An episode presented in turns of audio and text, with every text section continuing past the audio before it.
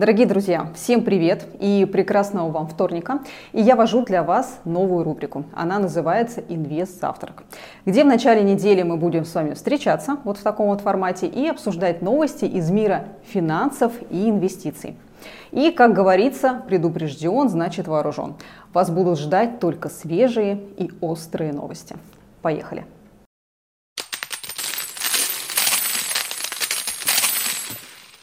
Новость первая. Норникель может выплатить дивиденды в размере 915 рублей 33 копейки на акцию за 9 месяцев. Такова вот рекомендация Совета директоров компании.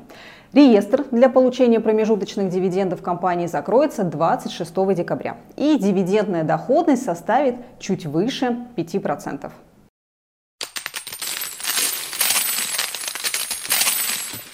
Что я думаю? Времена для компании непростые, дивиденды выходят консервативные, но дело в том, что есть еще один весомый плюс. И он находится в том, что Нурникель может провести сплит акций 100 к 1. Вот в таком случае акции станут доступнее для инвесторов, для нас с вами, потому что сейчас одна акция стоит примерно 17 800 рублей. Ну, цена, мягко говоря, пугающая для многих. А после их можно будет купить всего за 200 рублей. Согласитесь, цена звучит куда более приятнее и доступнее. И, как мы с вами все прекрасно знаем, сейчас на фондовом рынке вся власть у физиков. Так сказать, мы с вами правим рынком. И, конечно же, сплит Норникеля может послужить драйвером роста бумаги.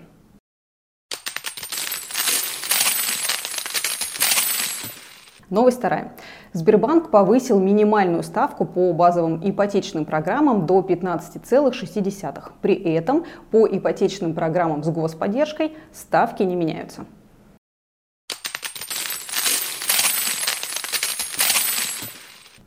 Хочу сказать, что Сбер не единственный, потому что многие банки уже повысили ставки. Например, тот же самый ВТБ повысил до 16,4%. И, конечно, наши реалии на данный момент это ипотека под 16-17%, если, конечно, она не льготная. А вот кому положена льготная, то, конечно, лучше берите ее. И что еще хочу отметить, что за последние две недели выросло число заявок на ипотеку. Оно подскочило на 10-13%. И, конечно, это объясняется тем, что люди боятся дальнейшего повышения ставок и пытаются запрыгнуть буквально таки в последний вагон, думая, что лучше взять сейчас, чем потом еще под более высокий процент. Вот такая вот суровая правда.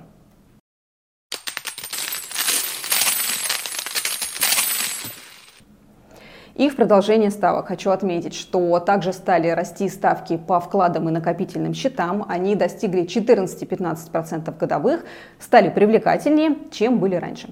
И вот в связи с этим объем налички у наших граждан сокращается. Вот уже второй месяц подряд. Но на самом деле это неудивительно, потому что ключевая ставка выросла, депозиты тоже начали расти, и люди увидели реальную возможность для того, чтобы передержать свои деньги. Согласитесь, это логично.